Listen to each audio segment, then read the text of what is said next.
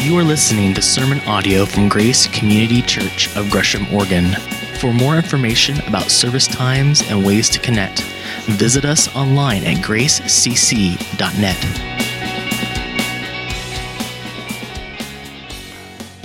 It is, it is certainly true of the adage that a sermon is never done. And by that I mean when you're preaching God's word or in a, in a place where you're teaching God's word, it seems like you're always always working on and trying to listen to the Holy Spirit as He guides and leads and directs you. And so I had how I wanted to start our time this morning in God's Word all figured out and planned out till about 11 o'clock last night. And then I got a text from someone who has family who live in Texas and who have endured Hurricane Harvey. And they sent me a picture and they sent me a story that I just want to share with you this morning because it really does introduce where we're headed in God's Word and what we're talking about this morning. So, for those of our, our crew who are going to be podcasting this or listening to it on the web, they're not going to be able to see this picture, but just by way of reminder, if you're ever gone from grace, you can access our sermons. They're uploaded by the end of the day on Sundays, and any pictures and PowerPoint that we include are posted to the web, so you can literally follow along with what you would be missing if you're not here. But with that being said, this was a house until Hurricane Harvey came through this subdivision. And I want you to take note of um, the trailer in the back there, the, the, the, work trailer, and all the cars and trucks, because that's necessary context for what I'm about to read you. This was texted to someone in our, in our church here last night, and with their permission, I'm sharing it with you. And the person who sent this picture said, The pictures don't show all the people who are helping it's mostly Texans helping Texans. There are so many people helping that we sometimes have to walk several blocks because there are so many trucks, cars, and trailers lining the streets. Watching Katrina and Sandy and even Hurricane Andrew in 1992, watching all that on TV just doesn't tell the story. When you are in it, it is absolutely overwhelming with no end in sight. And yet I was a little taken back by how many people have just started to show up and help. This morning, a couple showed up after driving three hours from their home just to go find someone to help. They were going to help for the day, and then they were going to eat their bologna sandwiches for dinner last night, and then they were going to sleep in their truck. Needless to say, they are now sleeping upstairs in our home after having fed them some fajitas for dinner. Please also pray for everyone to find a place to stay, including the insurance adjusters, some of whom are having to travel well over an hour away because all the area hotels are completely full. Now, catch this tomorrow, we will meet, which is today, tomorrow, we will meet in front of that pile of trash for a very different kind of worship service. The church being the church. When we see community, we're drawn to it. Community at its best. We recognize it and we, and we want in, we want to be a part of it. And the same is true of unity. When we see a group of people who come together and lay their differences aside for a greater goal, it speaks volumes and it crosses all sorts of divides and it is attractive and it is distinctive with where Paul is going in this letter to the Philippians this morning, he is going to land very, very hard on this idea of unity. In fact, in the section that precedes what we're looking at today, he says this whatever happens, did you catch that? Whatever happens, conduct yourselves in a manner worthy of the gospel of Christ. Hmm, what's that mean?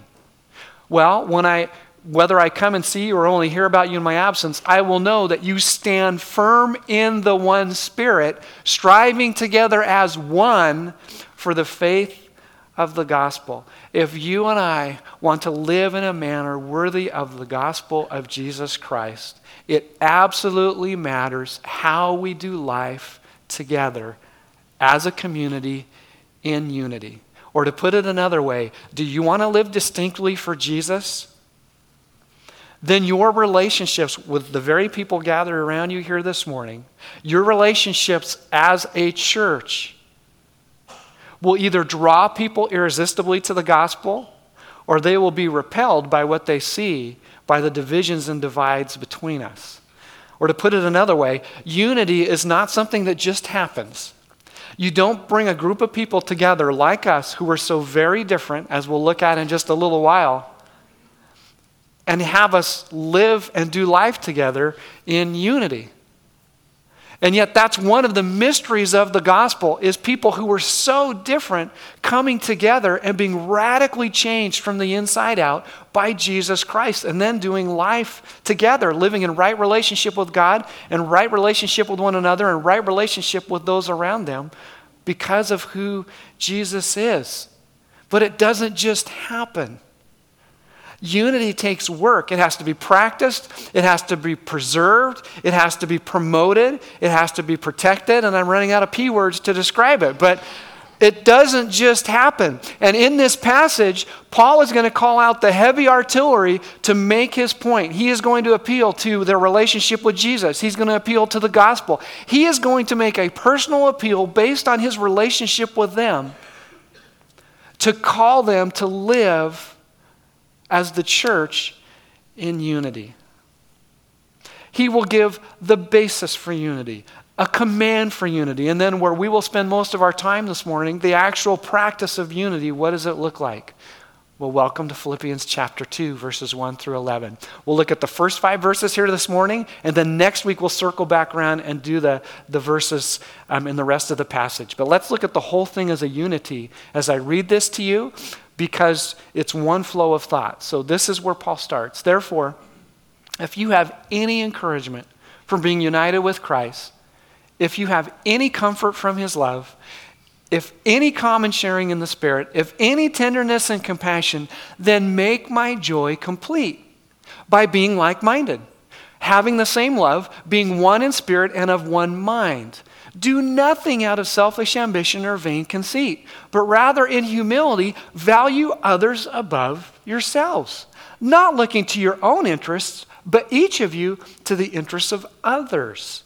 In your relationships with one another, have the same mindset as Christ Jesus. And we'll look at the rest of this here next week. But he goes on to say, who being in very nature God, did not consider equality with God something to be used to his own advantage. Rather, he made himself nothing by taking the very nature of a servant, being made in human likeness.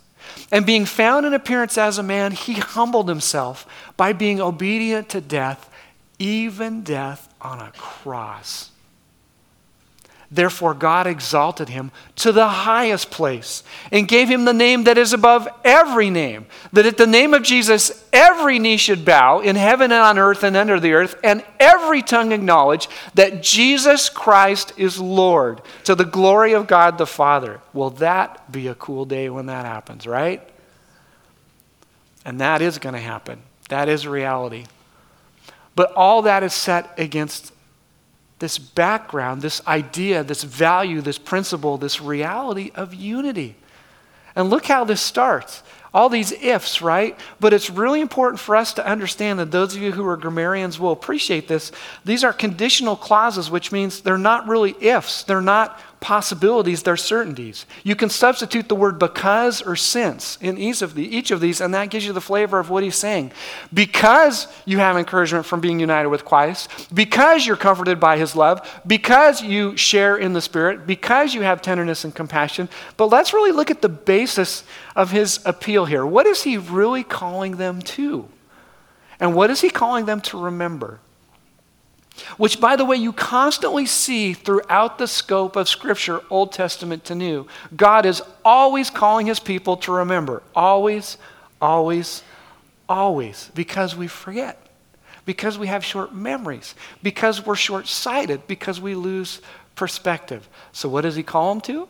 What does he call them to remember? The gospel. Do you have any encouragement from being united with Christ? Do you? For those of you who know Jesus, what was your life like before Jesus? What would you be doing with your life now without him in your life? What kind of person would you be? What would you be lacking? What is it that Jesus has given to you? And this is the necessary practice that we need to, to, to, put into practice on a constant basis, and that is preaching the gospel to ourselves, remembering what do we have in Jesus? Because it's so easy to lose sight of that. And then he goes on to say that we share in the Holy Spirit. Do we appreciate, do we realize that this means you are never alone? And this will be put to test in your life. You will go through seasons of your life where it feels like no one understands, no one gets it, no one's there for you. But the Spirit of Jesus is. He understands, He gets it. You're never alone. I, I, it is etched in my memory. I will never forget talking to a widow who had just lost her husband. They had been married over 60 years. I just, I can't, I can't imagine that magnitude of loss. And a number of you have walked a path similar to that, where you've lost someone in your life. But I'll never forget her looking me in the eye and saying, Pastor Jay, I am lonely, but I am never alone because I have Jesus. That's exactly what Paul is talking about here. You share in the Holy Spirit. God has shown you tenderness and compassion. Exodus 34, where God self describes what he's like and who he is. The Lord, the Lord, the compassionate and gracious God is the first thing he says. Did you deserve God's grace? Did I? Did God invite me into his kingdom because of my resume? Because he is so lucky I'm on his team? Uh, yeah, no. All of us start out in the same place. All of us. We all start out broken and separated from God. It is not about what you do that determines if you enter the kingdom of God. It's about if you receive what God has done for you that determines if you enter the kingdom of God. It has nothing to do with what you do. It has everything to do with how you respond to what's been done for you through the death, burial, and resurrection of Jesus. And by the way, that's not because you earned it. That's because this amazing God had compassion on you and me, seeing us in our brokenness, and He rescues us from that. Does that have any impact on your life? Do we get the significance of what Paul's saying here? Does any of that matter to you? And of course, the natural answer is for any of us who know and love Jesus, yeah, all that matters to me. So then what does he go on to say? Then make my joy complete. And so now he, he gives the command for unity. But look at how he does it. He makes a personal appeal here. Make my joy complete. If they truly love Paul, if they truly feel for Paul the way he feels for them? Is there any of them who are going to read this or hear this read in their presence and say, Yeah, nah, I'm not going to make Paul's joy complete? Of course they are. He's making a personal appeal. You make these kinds of appeals all the time in your relationships. Have you not gone to someone in your family, in relationship with you at some point, and said, You know, I know you don't want to do this, or I know you, will you give me the benefit of that? Will you do this for me? You ever done that? Honey, I know you don't want to mow the lawn. Will you do this for me? Right? We do this all the time. And Paul appeals to them personally make my joy complete. Okay, Paul, we get it. This is really important, and it is. It's profoundly important. And this is what he calls them to have the same love, be one in spirit, one in mind. This is, this is a command for unity. And I think part of the significance and the power and the passion of his appeal is because there is a threat to unity for every church that chooses to love and follow Jesus Christ. And believe it or not, I personally believe that threat, that greatest threat, is not from the outside, it comes from within. And I think it's captured in a quote that I ran across recently by a theologian a Jesus follower, a philosopher. He has a number of amazing quotes. His name is G.K. Chesterton. And G.K. Chesterton, am I saying his name right? Chesterton, there we go. G.K. Chesterton. In 1908, the London Times ran an article. It was the, really the beginnings of World War I, and it was carnage on a scale that we had never seen in human history. By way of example, in the Vietnam War and the Korean War, about 50,000 died, I think. At least in the Korean War, that's true. I think there were 50,000 casualties in Vietnam. There were more people who were killed in the battles of World War I than were lost in those entire wars. It was carnage like the world had never seen before. And so the London Times in 1908 ran this article that said, What is wrong with the world? and invited people to write in. And this is what G.K. Chesterton did. He wrote this to them and said, What's wrong with the world? Dear sirs, I am. Sincerely. And then he signed his name.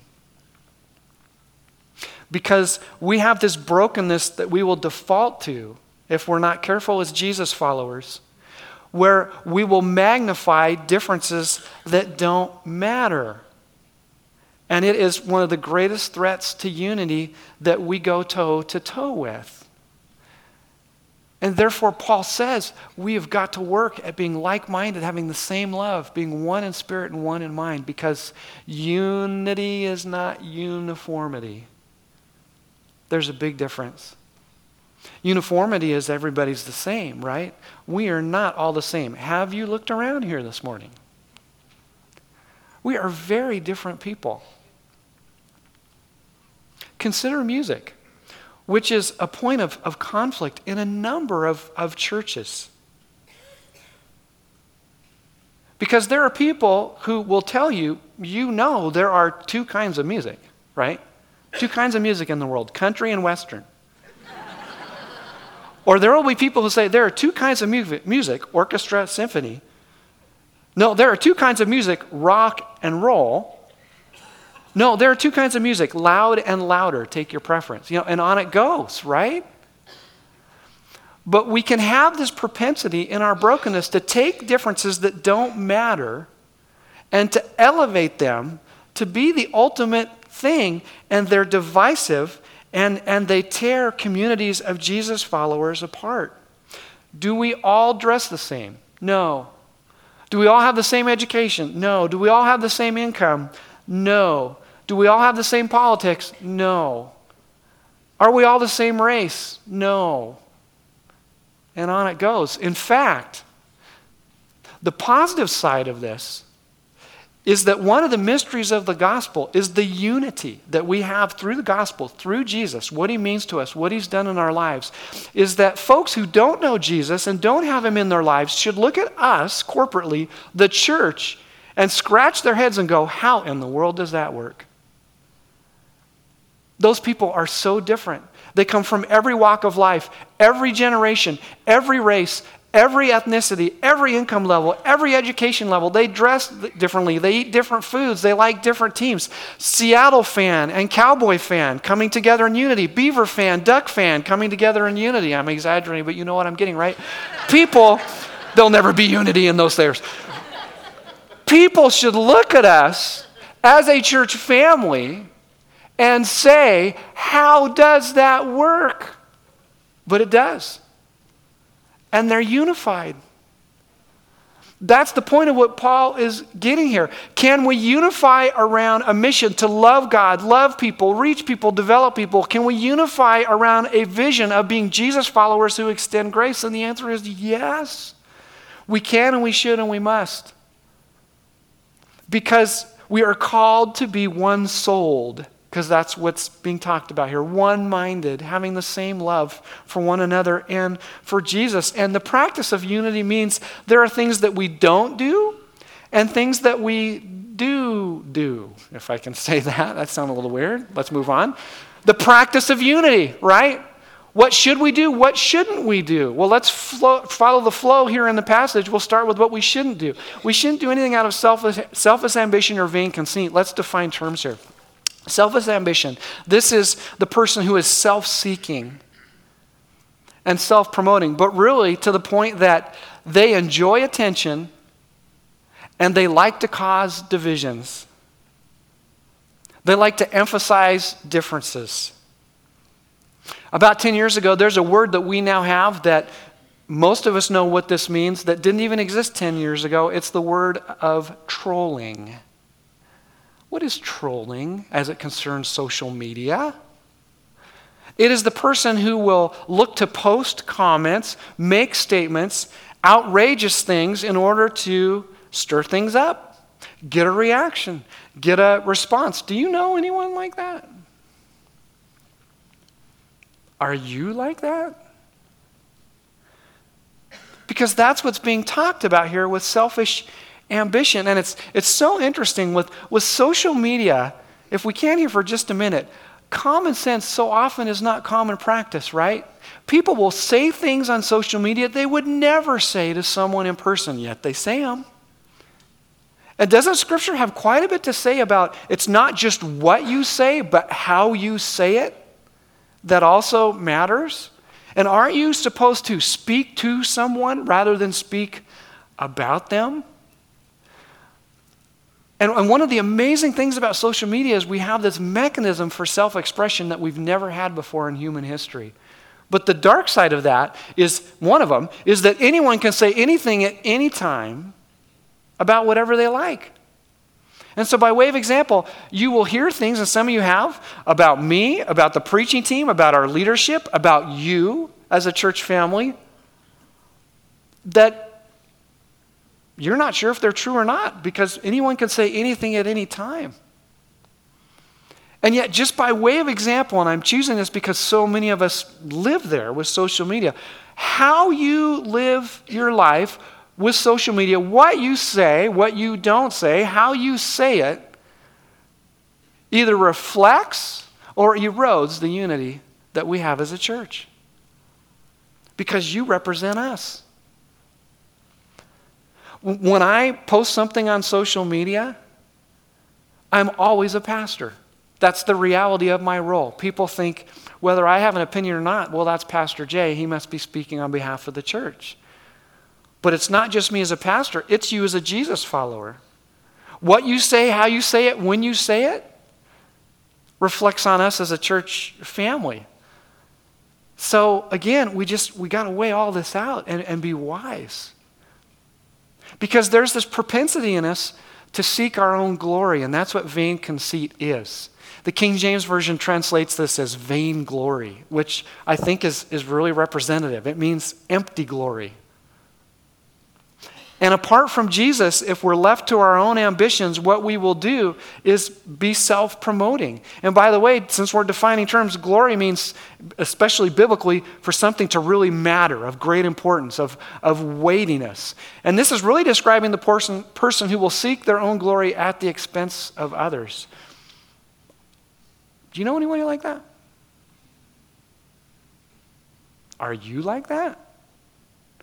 Am I at times?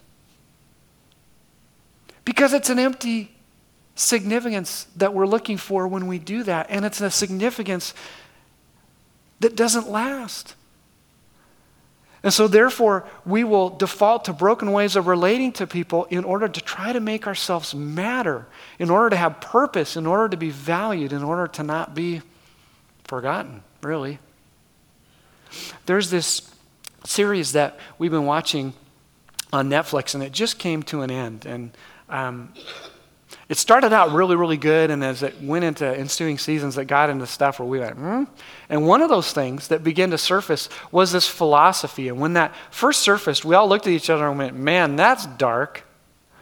And this philosophy was this one of the main characters repeatedly, especially as the seasons went on, would begin to say, because it was kind of a shoot 'em up show where there were, you know, gunfights and people dying and stuff, and he would say, We're all destined to die alone and there's no one who's ever going to come help you.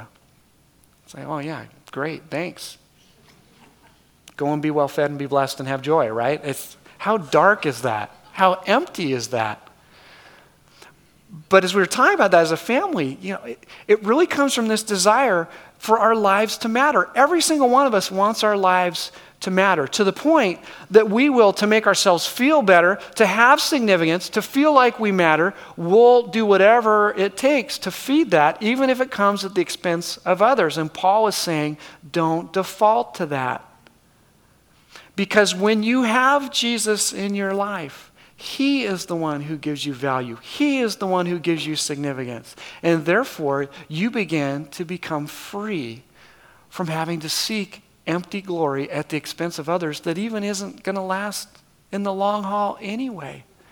That no longer feels like a source of oxygen for you. By way of example, what other people think about you, what other people post about you, what other people say about you the things that you accomplish or don't accomplish in your life, the amount of money you make, the things you have, those things begin to lose their hold on you when you realize and recognize the reality that if you have Jesus, you have significance, you have value, and you no longer have to seek your own glory at the expense of other people. And what happens when a community of people begin to live that way? Not seeking their own glory? But seeking God's glory and the benefit of others, that's distinct. It's a picture of people who will get in trucks and drive three hours, not knowing where they're going, but knowing I need to go serve and help someone in the name of Jesus Christ. And when I find them, I'm going to do just that. Because Paul goes on to say this Rather, this is what we should do. In humility, value others above yourselves, not looking to your own interests, but each of you to the interests of others. Because once again, if we hit the default button and we go back to our brokenness apart from Jesus, apart from that which has been redeemed and restored and renewed by having Jesus in our life, then we begin to think of ourselves more highly than we ought to. Romans 12, verse 3 speaks to this. Each of you should not think more highly of yourselves than you should, because I have a tendency to think of myself more highly than I should. And so do you, apart from Jesus. And the real litmus test of this, again, comes in relationships. Do you value other people above yourselves? Well, how do you respond when you're ignored, overlooked, marginalized, even wronged? Or to take that even to another level of sophistication, can you legitimately, reasonably authentically celebrate the success of someone else? Rather than envying them, wanting what they have, being jealous of them, can, can you celebrate when God blesses them? Or to take this even a step further, can you truly be on the lookout on how you can serve other people around you? How you can meet their needs instead of exclusively focusing on your needs in the moment? And again, let's clarify terms here. This isn't saying you should be codependent. You don't need to be needed. You don't need to go to the extreme of, well, there's nothing good in me, and you know, you neglect your own needs, your own self-care. This isn't talking about that. Humility, which is what this is talking about, is not thinking less of yourself. It is thinking of yourself less. It's like how Jesus lived. Why can Jesus command this of us? Because he's our example. And he's our empowerment. And this is where we'll go next week when Paul says, in your relationships with one another, have the same mindset as Christ Jesus. He examples this for us, he empowers us. And at the core of humility, do you know what really is at the core of humility? If we're going to get down to brass tacks and make this really practical and really applicable, what does humility look like? Humility, as defined by this letter in this passage, is serving others. If you are humble, you will serve others because that's what Jesus did. Because of who you are, because of the Spirit of God moving within you, because I see and get to do life with you and see how you live your lives, I hope we never have a natural disaster like Hurricane Harvey come through our community. I really don't. But we live in a broken world, and things like that obviously can happen. But I can tell you this that if that were to happen, I have great confidence in the Spirit of God and in your sensitivity and love for Him that you would be the church. If I'm going to go through a disaster like that, I hope I get to go through it with you. Because you're the real deal. Because you live this as a church family. And you recently lived this very formally as a church family. I mean, this happens all the time, but as a group, about a week ago, we went over to East Gresham Elementary, like so many other churches here in our community that have adopted schools. And we rolled up our sleeves and got dirt under our nails and sawdust in our shoes, and we served. And I think that's something to celebrate.